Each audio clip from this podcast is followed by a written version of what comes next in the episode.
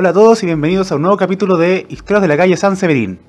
Hoy les tengo invitada especial, como estuve avisando por Twitter, así que no van a escuchar solamente a mí, sino que van a escuchar también a mi invitada, a la cual le voy a pasar el micrófono ahora para que se presente. Bueno, eh, primero que nada, eh, muy buenas tardes a todos los amigos. Me llamo Leonor Azócar y soy, eh, bueno, historiadora y fanática de las series y del cine. Azócar Glasinovich. Así que tenemos aquí una invitada especial porque el título de nuestro capítulo también va a ser muy eslavo. no, nórdico, te estoy Ah, diciendo. nórdico. Nórdico. Bien, por eso la invité, porque ella sabe más de esto. Ah. Ya, Leo, coméntanos, ¿qué vamos a hablar hoy día? Bueno, hoy día vamos a hablar de la muy popular serie Vikingos, producción de History Channel, que se está haciendo... eh, Del año que- 2013. 2013, exactamente, de Michael Hirst, mismo director de la serie Los Tudor, que se hizo conocida hace unos años atrás. Eh, bueno, eh, ¿qué podemos decir de esta serie? Yo, la verdad, full fanática. Yo- a mí me encanta.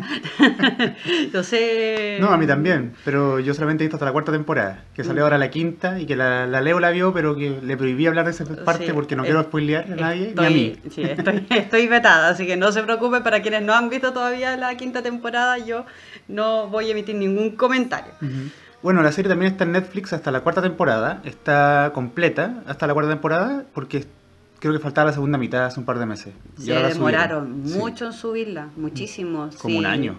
Sí, yo me acuerdo que el- la, la- la cuarta temporada llegó a Netflix al tiro como cuando terminó, pero llegó a la mitad y el resto no llegó, por eso yo tenía la Sí, confusión cuántos capítulos eran. Porque el resto, la segunda parte, había terminado eh, de emitirse por televisión en febrero del año pasado.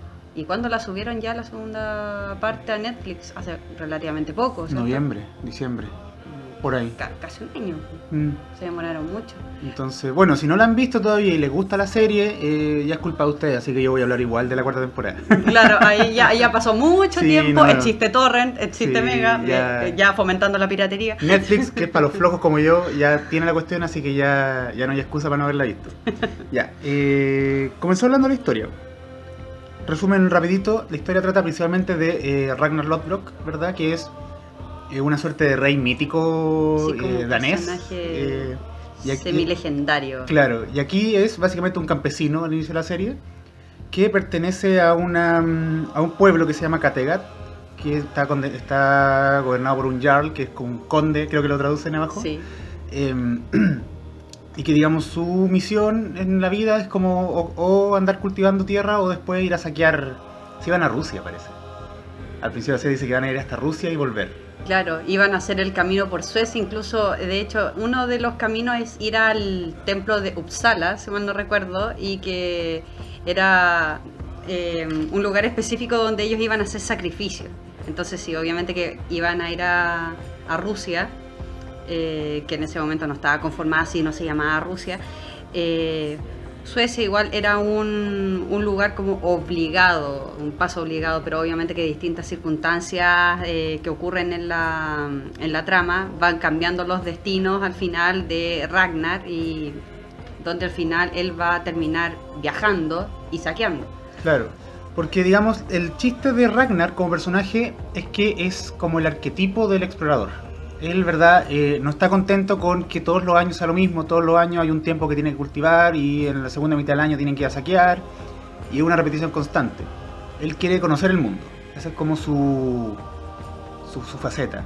Y este tiene una cara muy curiosa, el, el actor que lo hace, que está como siempre con la, la mirada perdida, como que está siempre mirando más allá del, de, Sí, de y, la con, escena. un- y con una so- y siempre así como con una sonrisa bien extraña, eh, Sí, como da- casi como irónica.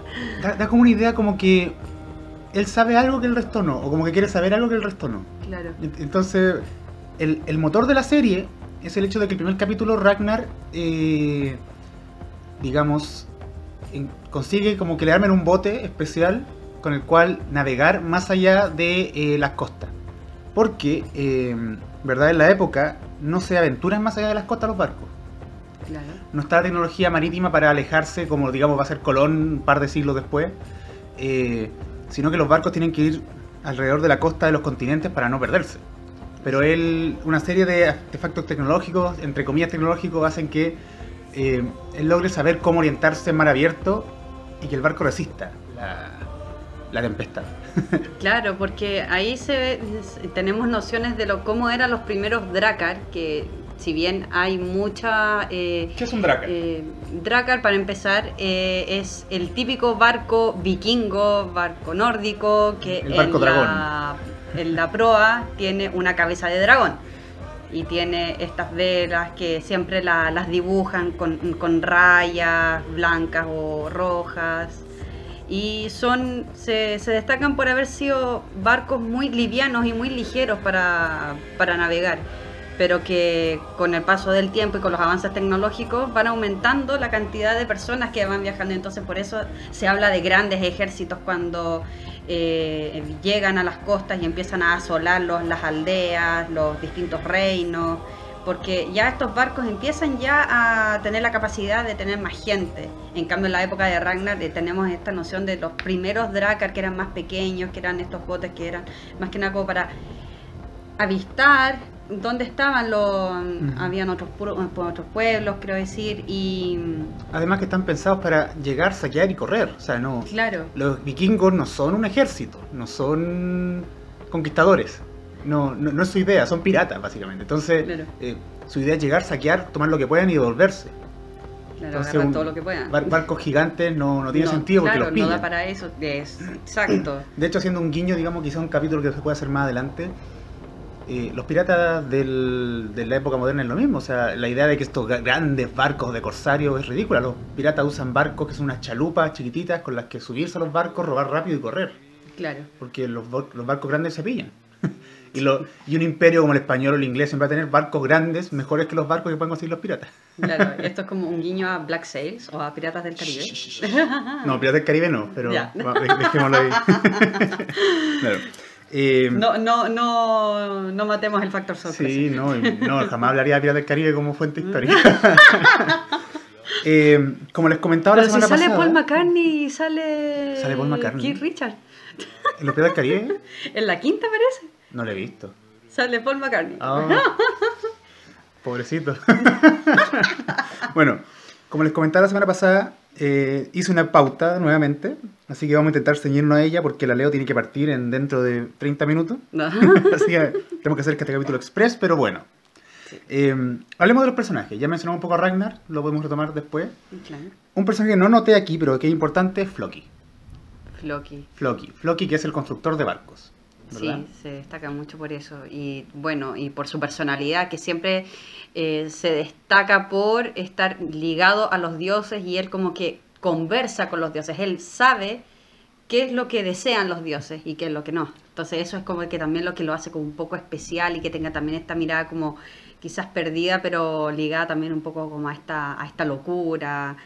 Eh, y, pero no, no es que él hable directamente con los dioses, digamos, en la serie. O sea, no es que aparezca el dios y le hable, Claro. sino que es medio esquizo. O sea, como que él tiene, le- le habla, no, no, no, él siente como Él que los dioses quieren la- que haga claro, algo. Él tiene como la creencia de que los Eh, dioses es muy están místico. hablando. Sí. Y, y claro, él ve como que el mundo le representa respuestas de los dioses, constantemente.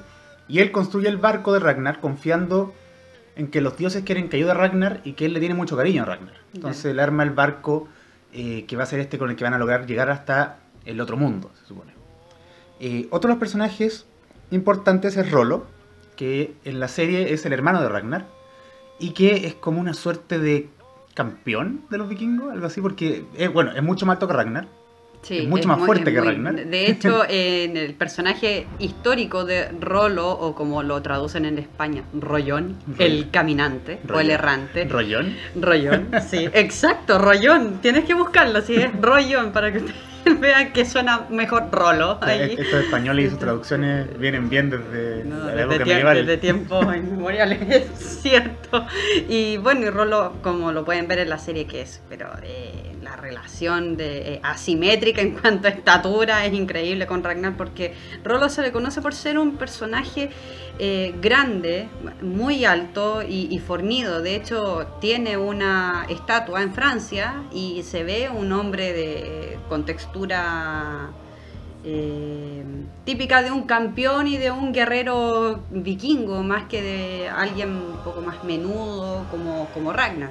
Claro, además lo representan como un tipo que tiene mucha fuerza. O sea, eh, hay un capítulo cuando se revela, cuando se va con el otro conde, no me acuerdo el, el nombre, cuando está eh, Ragnar con el rey ¿Mm? y Rolo se va como con el otro conde.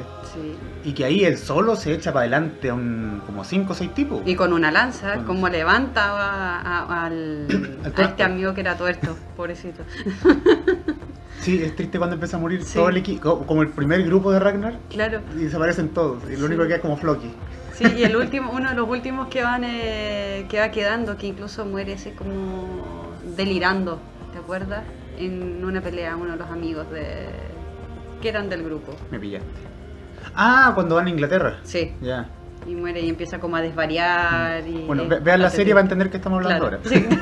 sí. ¿Qué pasa con este grupo Claro. de inicial que Eh, el chiste con Rolo es que él, siendo muy fuerte y siendo como un gran guerrero, está muy celoso de Ragnar.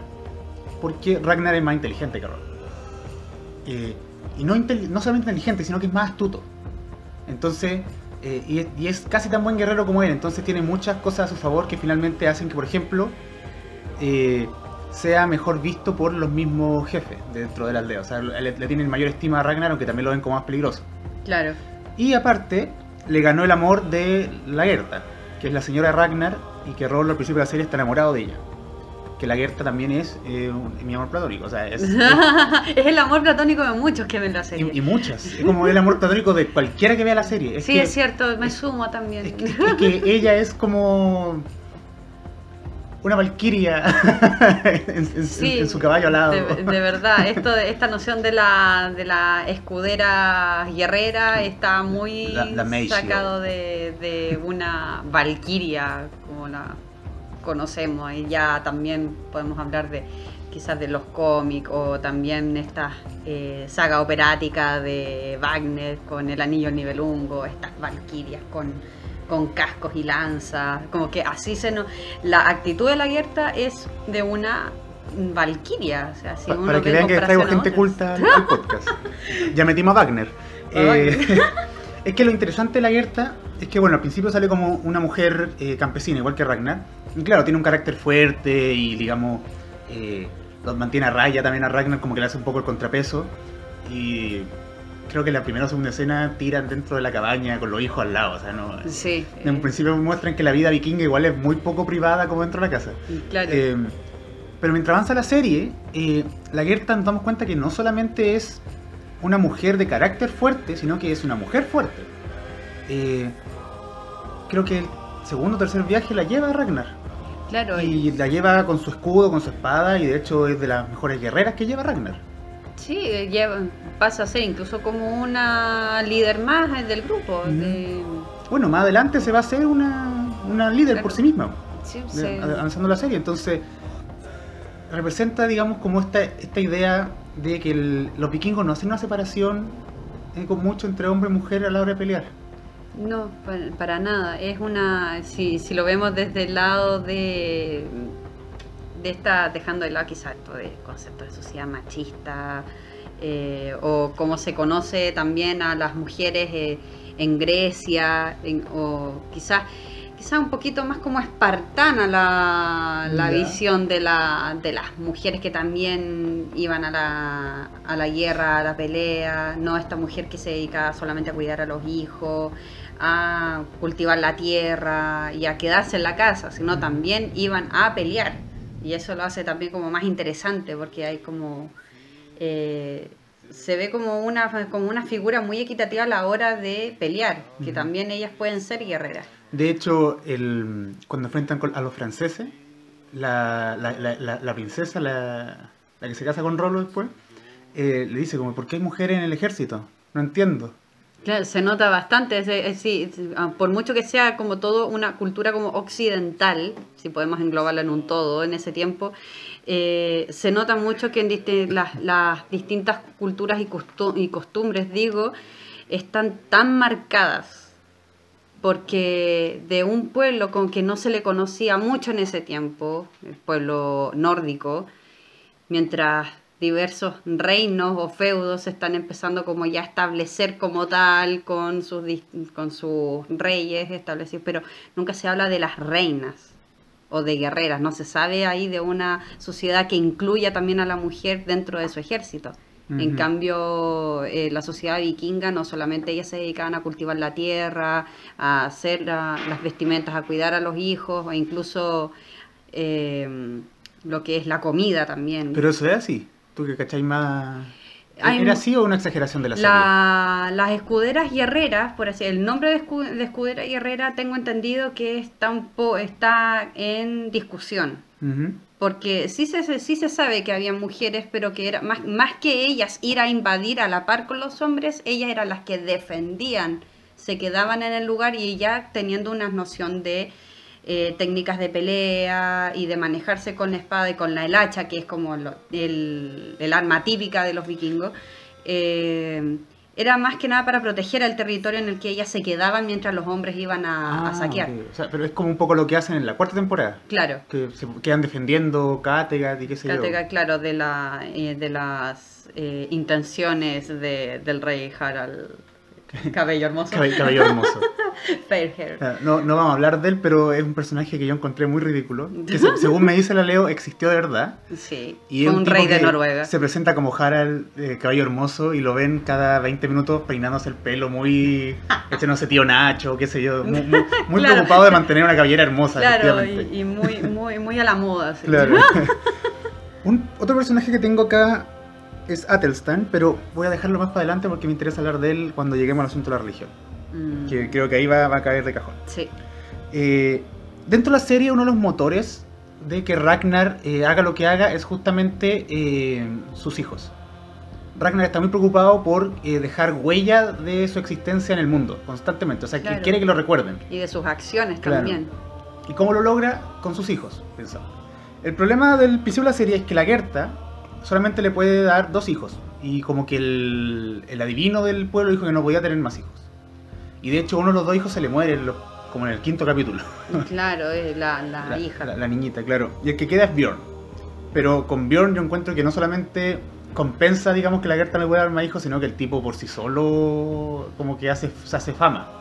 ¿Cierto? Porque em, por motivos que no quiero mencionar, como porque no les quiero embarrar la serie completa si no la han visto, eh, la Gerta y Bjorn se tienen que ir del lado de Ragnar. Y ahí la serie se pega un salto. Saltos que, ojo con eso, la serie no lo, no lo avisa. Tú cachai porque de pronto una persona que era pequeña ahora es grande y te la mencionan dos veces. Claro. Ahí cachaste que pasó el tiempo, si no, no, no, te dais cuenta. De hecho, yo no sé cuántos años pasan entre el primer capítulo de la serie y el último de la cuarta. Como que no te dice, no, no tengo idea cuántos años habrán La pasado ahí. no sé. Pero deben ser como, como 20, 30 años. Porque Ragnar está en, para embarrar al final de la serie. Sí, como que a- a- en cambio a la Yerta no le pasan los años No, ella es perfecta. Sí, sigue, sigue joven. Bueno, Lo dice un fan. claro. La cosa es que Bjorn reaparece ya como 5 o 7 años después de que se separan. Y ya es básicamente un guerrero hecho y derecho. Así es. Es un tipo que, igual que Rolo, él solo puede avanzar y llevarse por delante 5 o 6 personas sin problema. De hecho, es más alto que Ragnar. Y se ve más fornido que, que Ragnar. Claro, deja pequeño su padre. Y digamos, al igual que Ragnar, eh, él también piensa con cómo ir más allá. Sí, O sea- es de- es- también es visionario en ese sentido, de, de seguir explorando, de ver un, qué, qué hay más allá y eso también lo mueve a eh, llevarse un grupo de guerreros y también a algunos de los hijos de los hijos de Ragnar, pero que son de otra mujer. Porque, Ah. Porque como bien recordamos que la Yerta no le puede dar más hijos, Ragnar obviamente que empieza a buscar por otras partes y se encuentra con Aslau que vamos a hacer una breve eh, em, Descripción de ella. descripción de ella. Se supone que esta Aslau es una princesa y que se le conoce por ser hija del, del guerrero legendario Sigurd o Siegfried, dependiendo de la saga. Em, De la saga de anime. de la saga de anime. No, las sagas son las historias, ¿no? Sí, La- son las, las- las- o los Edas también en que existen las sagas o los Edas, que así se le llaman en el mundo nórdico, los Edas. Para que vean ese problema cuando tenemos tanta información y tenemos que comprimirla en 40 minutos, Claro. empieza a salir todo. Todos estos nombres, búsquenlos. Claro, sí. En Wikipedia se explica todo esto, así que no se es preocupen. cierto, no es chiste. Y lo que pasa con Aslaug ya, eh, Ragnar se casa con ella. O sea, primero se Primero, como que la conoce y claro. ella, claro, porque la creo que la actriz también es modelo. Entonces, Sí. claro, es una mujer muy alta, muy bonita y todo. A mí no, yo encuentro más bonita la Gerta, pero bueno. Cada Eh, uno con sus preferencias. eh, Ragnar como que se enamora de ella, o, o más que enamorarse, como que se deslumbra con ella. claro. Eh, tienen sexualidad. y a un, par de meses después llega Aslaug al pueblo con una guagua. Y dice, esta guagua es de Ragnar. claro. Y bueno, Ragnar se la tiene que atender porque su hijo, no lo quiere tirar a la calle. Y por eso la Gerta se va, digamos, porque dice no va a soportar que esté esta otra Claro, es como. Y eso es interesante porque en los vikingos el divorcio existe. Sí, son bien modernos, adelantados para su época. Sí, como que. Y, y- y lo busqué y no solamente es una cosa de la serie, sino que existe de verdad. Mientras que los cristianos en la época no se pueden separar aunque el marido le saque la cresta. el- No. Los vikingos Aquí- tienen el divorcio. Aquí pueden repudiarse. Sí. Muy libremente. Eso igual es bacán, es como que una sociedad bastante más avanzada. Sí, en ese sentido, si bien Sí. no en lo tecnológico, pero sí en costumbre. Claro. Eh, bueno, la cosa es que Bjorn eh, hace este viaje con otros hijos de Ragnar que tuvo con, con Aslaug y llega de hecho a eh, España. Sí, España. Y, y lo interesante con Bjorn es que él vive un poco como la sombra de Ragnar e intenta salirse de la sombra. De hecho, por eso, por ejemplo, Ragnar lo, lo invita a un viaje después y dice, no, yo ya tengo pensado mi viaje, yo quiero hacer mi, propio, mi propia historia. Y... Claro, quería hacerse conocido por ser él, más que por ser como hijo de Ragnar, sino por ser él, Bjorn Claro, Irons. Ironside. Que eh, es curioso eso, porque yo nunca entendí lo de los apellidos. Porque él no debería ser como Bjorn Ragnarsson, Ragnarsson. y se presenta como a veces como Bjorn Lodbrok. Un par de veces lo dice. Claro, porque eh, la costumbre, que quizás eso es un tema de la serie. Yo ¿eh? creo, Quizás para una- simplificarlo. claro, porque si no habría pero un enredo muy grande ahí. Claro, porque pero- el apellido se, se hereda del, nombre del padre, Claro, esa es la, la por eso el son, es Claro. como hijo de. Y si hay hija, es daughter. Lo, daughter, lo busqué. Sí, daughter, sí. Está- es como simpático. Especialmente se da eso en Islandia. En Islandia es más del dotir. Es que lo, lo busqué en Wikipedia, mi, mi búsqueda no fue más que eso. pero como que en las historias clásicas, Bjorn aparece como Bjorn Ragnarsson. Y los hijos todos son Ragnarsson. Claro, también sale, también eh, se habla de Aslaug Sigurd- eh, Sig- Sigurdsdóttir. Dottir. como para hacer una, Claro. un ejemplo. Entonces es raro que aquí no lo hayan ocupado tanto, pero bueno, cosa de la serie. no, no la vamos Claro. a tildar de mala por eso. no.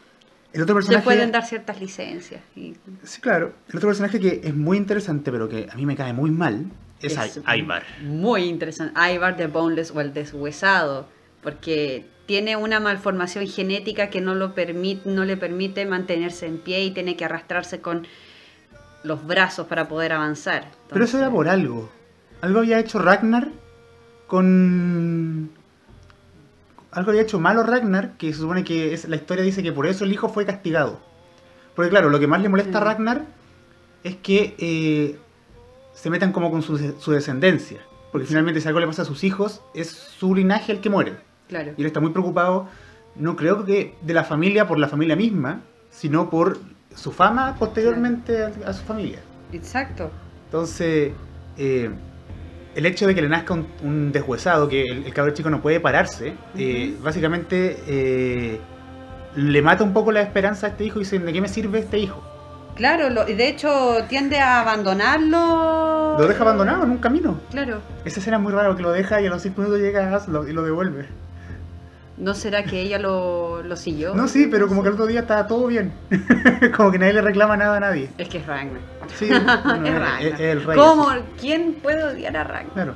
A, a esta altura de la serie Ragnar ya es rey, así que tampoco le pueden decir mucho.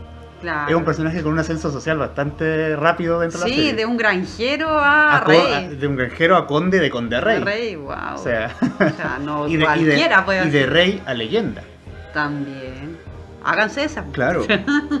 Hazte la voz. El chiste de Ivar es que como él no, eh, no camina, crece muy traumado. Creo que es la mejor forma de decirlo. Sí. Eh, él no su, su característica principal es que él no controla su enojo. O sea, si él se enoja, le pega un hachazo al que esté al lado, no, no le complica.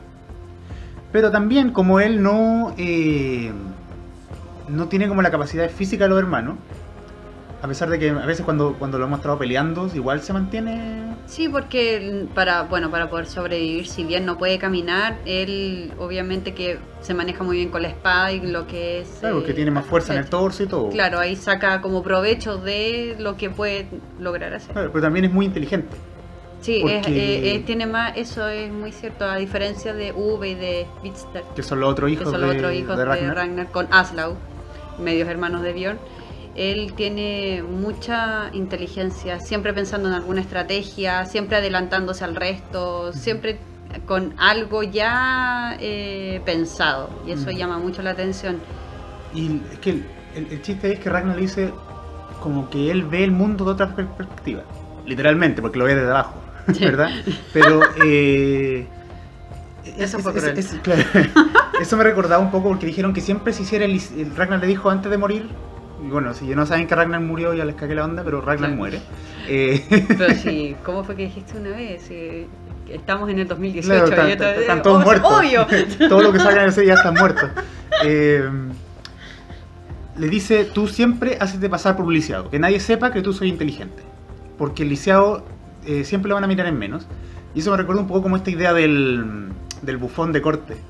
Sí. Que eh, en todas la- las- las obras como de teatro Sí, como- de la época moderna. Claro, o- Rigoletto. claro, sí, el, el tonto como que planea por detrás O- todo. o que es el deforme también, siempre como que lo, lo muestra con alguna deformidad o con alguna eh, discapacidad. pero que al final es muy inteligente y, Sí. y que arma todo el plan y que arma toda una treta por detrás.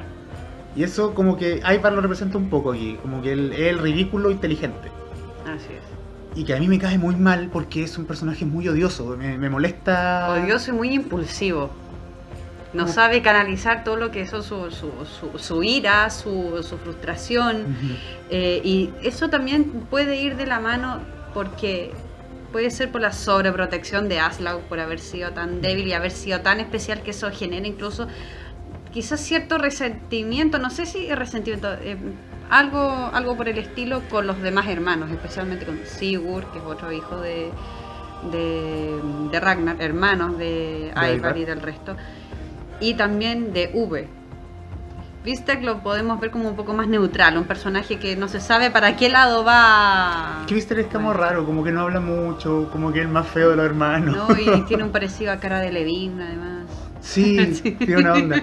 Pero claro, V es como. De hecho, dicen que V se parece mucho a Ragnar y el actor se parece mucho Sí. al, al Travis Fimmel, que es el actor que hace a Ragnar. Claro. Eh, lo hicieron el casting muy bien, ahí se nota. Incluso las, la- la- las expresiones Sí. que de repente tiene, esa, esa mirada que estábamos hablando al principio, también tiene como esa Y- mirada y, y ese- esa como mueca que hace con la sonrisa como hacia el lado. Es la misma, pero. Eh, Ivar está muy celoso de los hermanos porque, bueno, los, los hermanos de partida caminan, Claro. pueden, eh, se meten con, la- con las esclavas que tienen, en, digamos, dentro de la casa en la que viven. Claro. y bueno, Ivar tiene una, una, una disfunción eréctil ahí que la hacen. como- Claro, al no poder, al no poder caminar, porque tiene todo, todas su- sus extremidades, bueno, ahí Tiene muerto la cintura tiene abajo. muerto, claro, eh, tiene esa discapacidad y entonces obviamente que no puede eh, producir descendencia y tampoco se- sentir placer. Lo dijiste de una manera muy elegante. Sí, bastante diría yo. Lo cual de hecho le causa un problema con los hermanos, porque los hermanos se enteran de esto Claro, un y resentimiento y también hacen cierta mofa igual de, de este... Imagínense un, digamos, pueden ser, Pobre muy, Ivar. pueden ser muy modernos y todo lo que queramos pensar, pero la descendencia igual es un tema. Básicamente, un hombre que no puede crear descendencia es un hombre que no va a tener leyenda posterior, pues entonces Claro. eh, no importa mucho lo que haga en el mundo.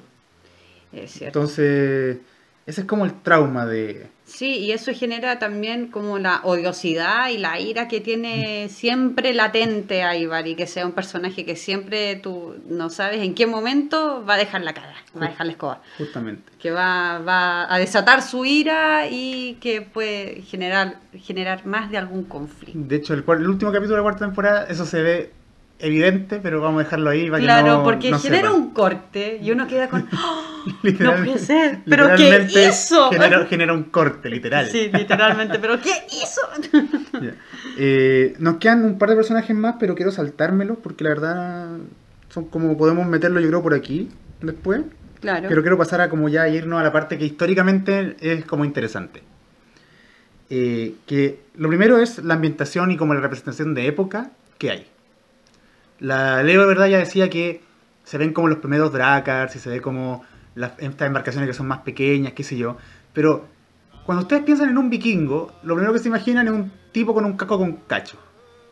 Claro, y, que eso, eso y es un error histórico, porque los verdaderos cascos de los vikingos incluso tenían alas. Bueno, cuando ya tenían bien desarrolladas las otras eh, tecnologías en relación a las hechuras de las armaduras. Cuando ya pasa el tiempo, esto ya mucho tiempo después de eh, la época de Ragnar, que esto es como siglo 7, si mal no recuerdo. Ragnar es. No, es siglo 9. 9. ¿9? 9, si no me equivoco. Tú sigue mientras yo busco, para eso tenemos Wikipedia. Sí, sí, mejor, hay que, hay que salir de la duda porque lo, dale nomás, yo lo busco. Lo que pasa es que de repente como ciertas, eh, como en la serie, tratan de hacer ciertas como, eh, como juntar eh, hechos históricos para que puedan seguir como un hilo. Porque de hecho Rolo y Ragnar no vivieron juntos. No vivieron juntos, no, no, eran hermanos, tampoco. Rolo era un guerrero vikingo que aparece después y que, bueno, lo que sí se apega mucho a la serie es que él es desterrado de Noruega y llega a Francia, y llega a desolar Francia, pero después él está bajo la corte de un rey francés. Siglo VIII. Siglo VIII. Siglo Estábamos por ahí. estábamos, cerquita. Estábamos 100 años más, 100 años menos en historia. Es una vuelta de página. Sí. no es nada. No es nada. No es nada. Pero, pero es cierto. Em, nos estamos imaginando ya como estas primeras nociones de, eh, de, los, de los barcos, de cómo eran las casas también. De hecho, Kattegat después va a ser un reino técnicamente, como el reino de Kattegat, y siguen siendo casas de un piso, de, de, y sin grandes fortalezas, o sea, eh, como que no tienen la noción de fortaleza con un con piedras, ahí como las que conocemos en los castillos o en los feudos en la Europa más occidental, ya tipo Francia. De hecho, cuando la Gerta llega a arreglar un poco el asunto, eh, lo primero que hace es hacer un fuerte, ni siquiera un castillo, como que pone madera. Claro. Y hace un pozo, y porque yo creo que todo eso no, lo, dicen, no lo dicen en la serie, pero yo creo que todo eso se le ocurrió porque lo vio, digamos, en, en Francia. Sí, cuando fueron a, Francia, a invadir Ahí, a París. Pero por ejemplo. y ahí es cuando Rolo, obviamente que se pasa para el otro bando. Rolo pasa. Rolo siempre se está yendo para el otro lado. siempre. Sí, siempre se va al lado oscuro. Hay, por ejemplo, unas cosas que a mí me gustó fue em, los castillos ingleses. Sí. Cuando van a Inglaterra, los castillos no son los castillos, estos tipo Rey Arturo de 20 pisos, 10 torres. Son un tres palos parados, digamos, y el castillo tiene dos pisos, todo feo. Sí, lo que pasa con estas construcciones de los castillos es que son muchos eh, como eh, de las, construcciones que quedaron de los romanos, de la época romana cuando ellos estuvieron en, en las Islas Británicas, entonces de los pocos vestigios que quedaron construyeron encima. Entonces por eso se ve como una arquitectura quizás un poco precaria en relación a, a estas nociones de castillo que son más del la baja edad media ya terminando el siglo XIV, siglo XIII. Carlos Magno acaba de morir. Claro. Entonces, es que de hecho eso es interesante, porque por ejemplo cuando uno piensa en eh, Juego de Trono, claro que es un mundo de fantasía, no hay, no hay época, no pero eh, Winterfell es un castillo gigante. ¿Para qué hablar del, de King's Landing? También. Son castillos enormes, con cientos de miles de bóvedas. Aquí no, aquí está la sala de trono, está como la, la, capilla, que es una habitación chiquitita, las habitaciones y... Y las bibliotecas donde uno de los personajes se dedica a transcribir. A transcribir. Entonces, eh, es muy rico para uno, digamos, y sobre todo, por ejemplo, en este caso para mí, que yo no estudio época medieval, ver es una representación como tan fidedigna. Sí, como que se apegue más como a cómo era en la realidad, no salirse un poco de esto, de este mito que uno tiene de la Edad Media, de estos grandes castillos, de estas tremendas fortalezas. Eh, como, como digo, siempre son estas representaciones quizás más como de castillos de baja edad media con catedrales góticas, gigantes, como todo... Todo eh, gigante, básicamente. Todo y todo viene, y, todo, y, muy bien... Eh, muy bien defendido también, con estas torres, las almenas, o sea, está todo bien hecho. En cambio acá todavía es muy precario, todavía con madera. Claro, pues no, y el- la misma Inglaterra que en, en el momento de la serie son cuatro reinos, que son Wessex. Northumbria, Mercia, y me falta el último, que todavía no sale un rey de ese, Claro. de, de ese reino. Por eso no me sé el nombre. Eh, pero son cuatro reinos, y em, cada reino tiene su ejército. Y uno se imagina los ejércitos medievales, así, y no, son 20, 30 pelagatos, o sea, son Claro. ejércitos muy pequeños. Y, el, y el reino se compone de pequeñas aldeas y con una, y con una fortaleza, y eso Mm. sería todo. Claro, no, no es el típico reino medieval que a uno le dibujan, digamos, en como en películas más clásicas, quizás como con grandes eh, corazón, corazón de caballero. Claro. Bueno, es que esa película en sí y bueno, y es- también El Señor de los Anillos, que hay una mezcla de estilos también, que Claro. eh, entre estilo arquitectónico romano, románico y gótico, que, es, que es también lo que se ve un poco en Juego de Tronos. para que vean el nivel de expertise. Eh, porque para mí los góticos son los que se visten de negro en el euro. ya, pero... No, ahí estamos saltando a otra, a otra lado. Pero eso mismo, o sea, claro, es la baja edad media, como que es la edad media que se está recuperando de la caída del Imperio Romano y todo. Pero nosotros siempre nos muestran la edad media como efectivamente la alta edad media. Perdón, Claro. esta es la alta edad media. La baja edad media es la que viene después. Sí, Esta es la alta edad media, que de hecho uno la asocia a la alta edad media con esplendor. claro. Y no necesariamente es así, pues, como que son castillos mucho más parecidos como una finca, como, como una Sí. hacienda, que el hecho de que el rey salga con el ejército y la armadura del rey es básicamente su cota de malla y el casco. O sea, son cuestiones muy también Sí. eh, básicas. Sí, porque eh, tecnológicamente se también allá sí se supone que ya tienen como ejército más, me- o sea, un- mejor conformado que estos vikingos que vienen con grupos de asalto eh, esporádicos. Ellos tienen su noción de ejército y armado, pero muy precario todavía, muy básico. De hecho, son más llevados a eh, parlamentar, que lo hacen varias veces con Ragnar para que Ragnar deje de asaltar, o sea, Claro. pagarle para que se vaya. Porque Sí. si lo que quiere es plata, démosle plata, no tenemos gente para... De hecho, lo que buscaba Ragnar es, era más que nada buscar tierras para poder asentar a, a su pueblo y que cultiven, más que de, de invadir, que es una idea que siempre se tiene del vikingo destructor, que arrasa con todo, mata gente. Bueno, eso es lo que en una primera instancia se ve en el primer asalto cuando llegan a Inglaterra a Lindisfarne y es cuando se encuentra con este personaje Athelstan, el sacerdote. Que ese es un tema interesante porque eh, una cosa que es de las partes ricas de la serie es como el- la discusión teológica que hay dentro de la de ella. Sí. Dentro de la ella, estoy seguro. dentro de ella.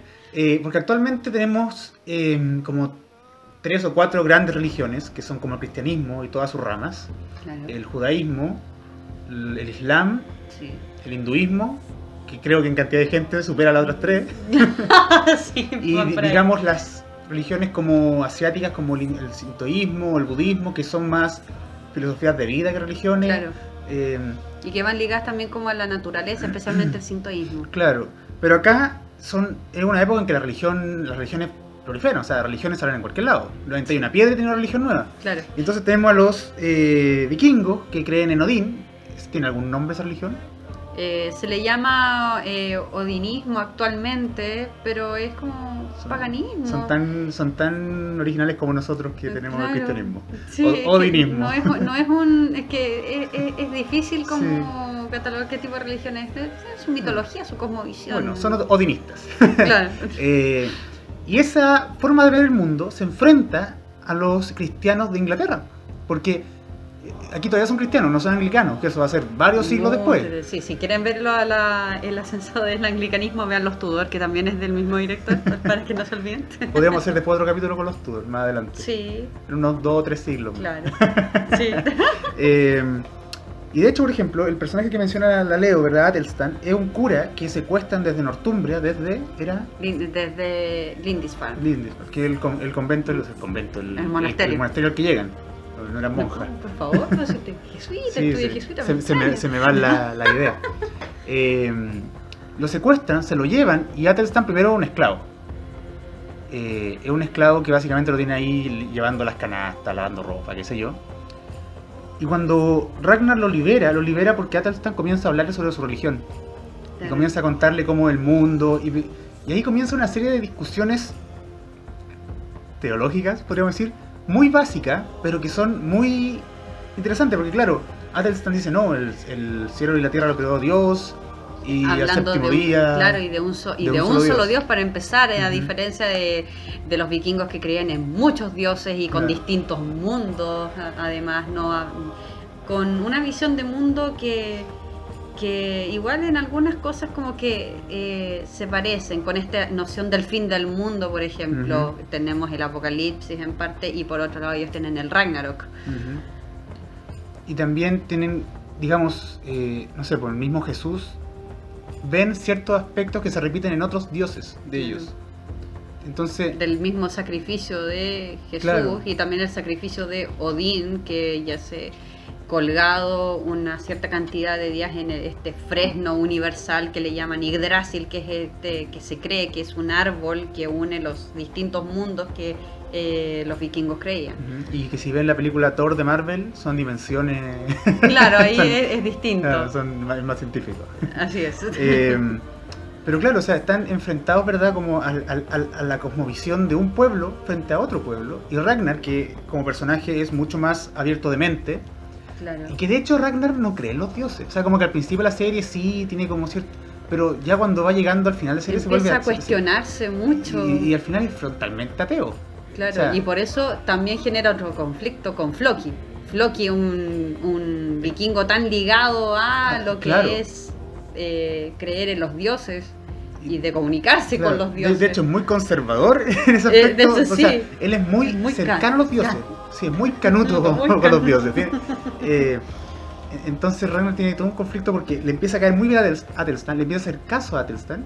Claro, y, y y- Floki lo mira, no lo mira con buenos ojos, porque claro, Atelstan finalmente es un punto de discordia dentro de la comunidad, porque posteriormente Atelstan se va a volver como Rey. odinista también, Claro, porque pasan varios años con los vikingos. Y después lo capturan los cristianos y vuelve a ser cristiano. Y tiene unas crisis de fe que son muy entretenidas, porque uno ve ahí, claro, él ya no puede creer cuando ciegamente en Dios. crucificado, Cuando por está ejemplo, crucificado. por eh, apostasía. Es, wow. Pero él ya no puede creer en Dios, en el Dios cristiano, directamente, porque él eh, vio otro tipo de religiosidad que también le llegó y que también se identificó con ella. Claro, otra visión también del mundo, otras creencias y tanto tiempo además eh, conviviendo con este pueblo, o sea, ya casi era uno más. Claro. De hecho, el trabajo que hace Atelstan ahí me recuerda mucho un poco al trabajo que hacen los. mucho un poco. Al trabajo que hacen los antropólogos. Claro, él un poco obligado porque eh, le tocó vivir en Claro. cautiverio. Pero por ejemplo, el cautiverio feliz de Pinilla de Pinilla Bascuñán, aquí en Chile. Que, lo- el- que la historia, verdad, es que lo- es un soldado español que es capturado por los mapuches. Y los mapuches lo tienen. eh, oh, no me va a tirar con una- un año, pero varios años capturado hasta que finalmente lo liberan. Y él eh, entiende y, y aprende cómo son los mapuches. Claro. Después igual sigue peleando con los españoles porque él es español finalmente y soldado y qué sé yo. Pero él está en un poco eso. Él, cierto síndrome de Estocolmo, se identifica un poco con los vikingos y, y aprende a ser como ellos. Aparte que los vikingos le demuestran, por ejemplo, que la sexualidad no tiene que estar negada por la religión. De hecho, es parte de la religión. Claro. De hecho, participa en una orgía masiva que hay cuando Sí, van a este... al templo Uppsala y Claro. participa también de, de mucha ritualidad y él se hace parte ya. Claro, él ingresa a un mundo, a una cosmovisión nueva. Y eso le crea conflicto posteriormente porque ya no sabe qué elegir. Claro. Y al final, de hecho, eh, como que el final de Atelstan es que es un hombre como iluminado. eh, porque hay una cosa en la serie que es muy real, en muchos aspectos, pero en dos o tres partes se escapa como a lo místico cuando aparece Harvard, por ejemplo. ¿Verdad? Y que lo confunden que puede ser Odín que va Claro, caminando que, en. que es como un mago que hace cosas que no se explica muy bien cómo la hace y nunca queda muy claro cómo la hace. Su presencia es la que calma a Ivar cuando es pequeño y tiene estas crisis, este, estos dolores por su, en sus piernas. Pero también el que crea todo el conflicto entre Aslaut y Ragnar. Claro.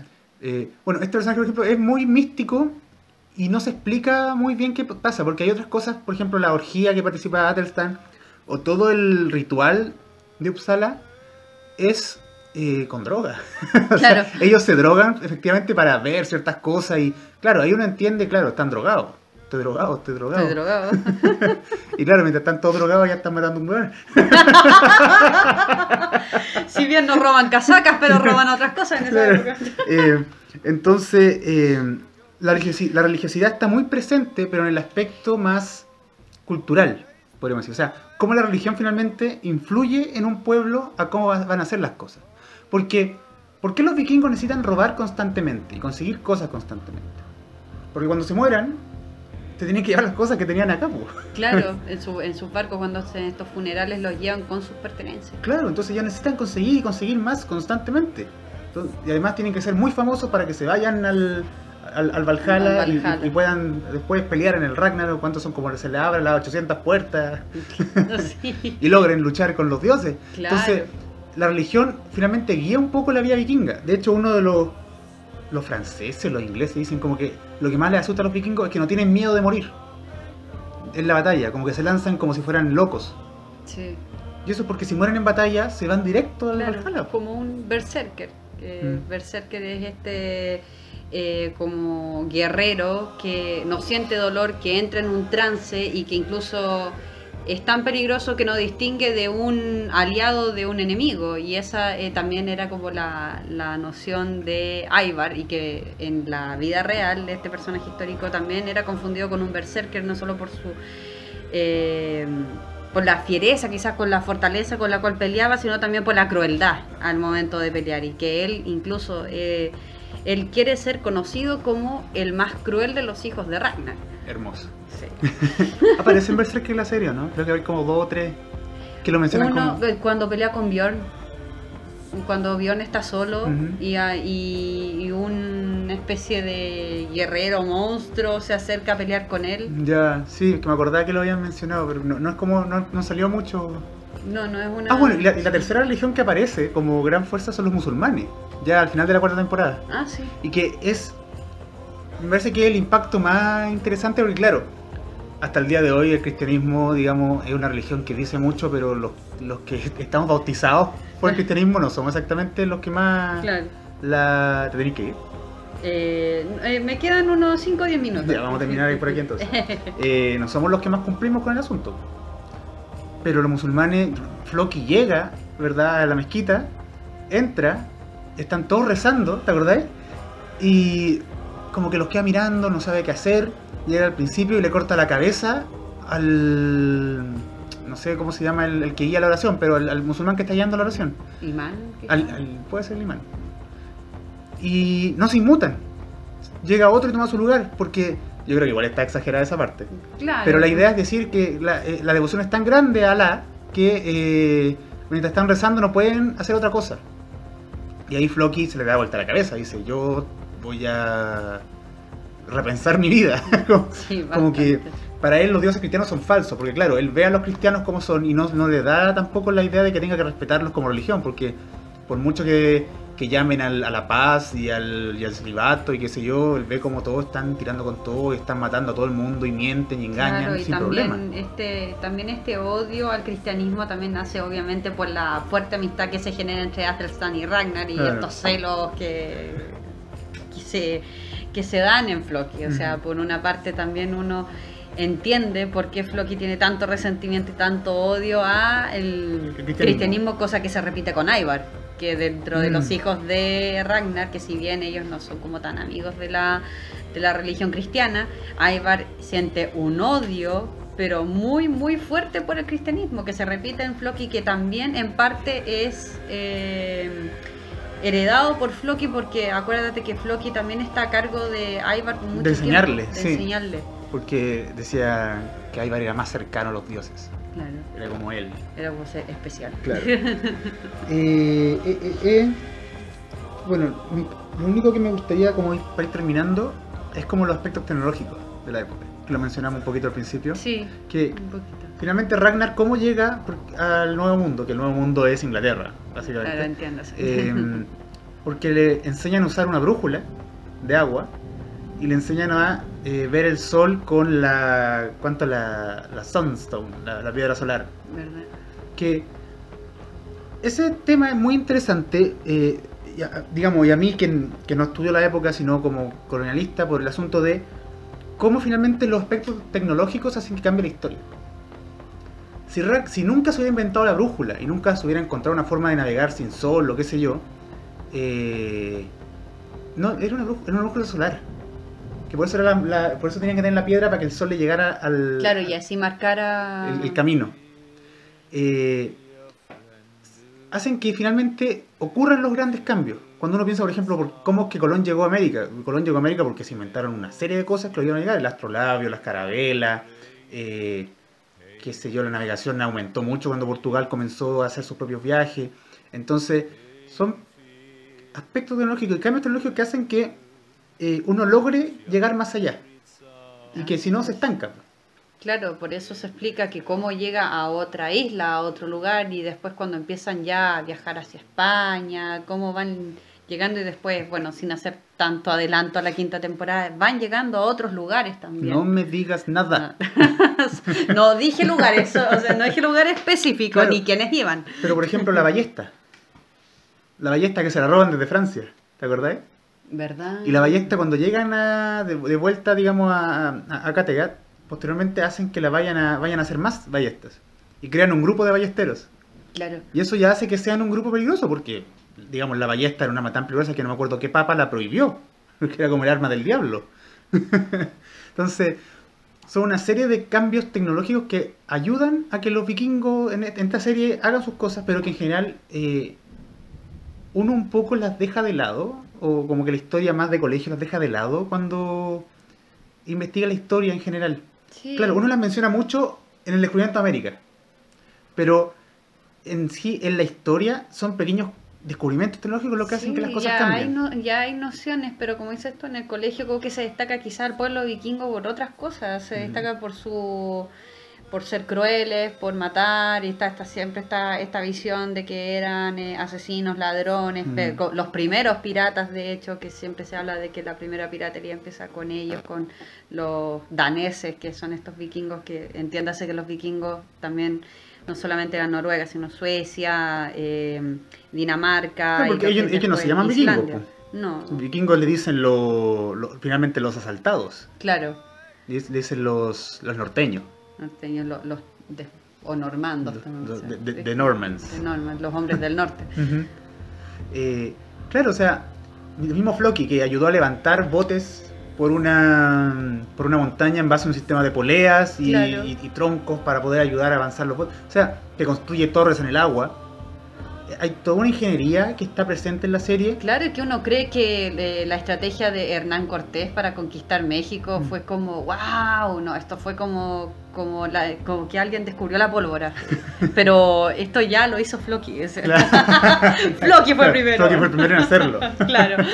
Pero son lo- como que la, la inventiva humana se deja un poco de lado de pronto. Y es casi como gracias, no sé, le invento, como que el, el gran general fue el, el- el- el que logró la victoria. No, o sea, hay una serie de inventos y de cosas.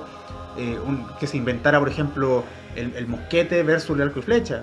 Claro. Que se inventara la metralleta versus el mosquete. O sea, son cambios que muy valientes pueden ser todos, muy inteligentes pueden ser los estrategas, pero la tecnología cumple un factor esencial. Bastante. Finalmente el que tenga la, la tecnología más fuerte parte con una ventaja importante. Entonces, ese aspecto de la serie que pasa más desapercibido porque quizás a nuestro punto de vista no es tan tecnológica. claro, es una piedra y una cuestión flotando en el agua. Claro. Pero sí eh, es un, una parte importante de la serie. ¿Recomendada? ¿Recomendada la serie? Bastante. Yo la recomiendo 100%. Trato de dejar de lado mi fanatismo, pero de verdad, en acercamientos históricos, si bien con algunos eh, alcance más que nada para hacer eh, Coheren- calzar y coherente la- el relato con respecto a los personajes, que si bien decía, por ejemplo, con el caso especial de Rolo, que él fue apareció mucho tiempo después. Entonces, eh, dejando de lado esos pequeños detalles, es un muy relato, un relato muy entretenido, muy eh, y con una quizás como eh, riqueza a nivel documental que está Que se y agradece. después de que se agradece, sí, sobre todo eso. Y lo hace muy entretenido también cuando no solamente puedes hablar de eh, pueblo guerrero o con una trama que sea solamente de ir a invadir, también están estas como discusiones y cuestiones de fe de, de ambas partes, de ambos, eh, de ambos mundos, de ambas religiones, de un mundo cristiano y de un mundo pagano. Eso mm. es también lo que lo hace más interesante la trama, la, mm. esta discusión. Claro, sobre todo en un mundo que actualmente estamos muy intolerantes. Sí. Eh, ver un poco como dos culturas que realmente no tienen nada en común, encuentran cosas en común, es, es muy rico. Claro, y eso también se ve cuando Ragnar empieza a conversar mucho, que ah, ah, por mucho que después, obviamente que son enemigos, el rey Ekber, que también mm. quiere conocer más sobre... Ekber es un caso especial entonces. Sí, y es, un personaje demasiado ambiguo. Sí, muy ambiguo. Ese tipo sí que entendió todo mal. Claro, sí. o entendió todo bien. Depende de la escena. Claro. Así que sí, yo también se las recomiendo, véanla. Eh... Ah, y lo último. Eh, Parece que solucioné el problema con SoundCloud, así que a lo mejor de la otra semana ya van a estar todos los capítulos disponibles de nuevo. Perfecto. Eh, Podemos seguir escuchando la calle. Sí. De hecho, si escuchan este capítulo está todo arreglado porque ahora SoundCloud no me deja subir las cosas porque hay, mucho, hay muchos capítulos. así que eso chicos, cualquier comentario, cualquier cosa que me quieran decir o la leo, déjenla en los comentarios y hasta un próximo capítulo. Adiós. Adiós.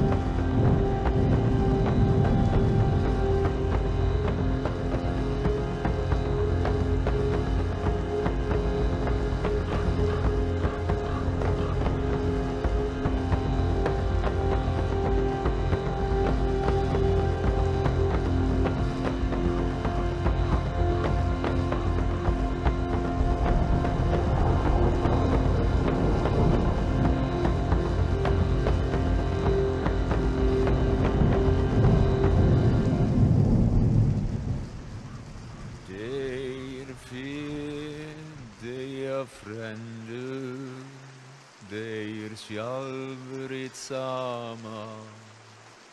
En ord styr dig aldrig. Heimer ser godan getu Deir fe, deia fränder Deir självrigt samma. Eg vet ej när alder dig Domerum döidan fär.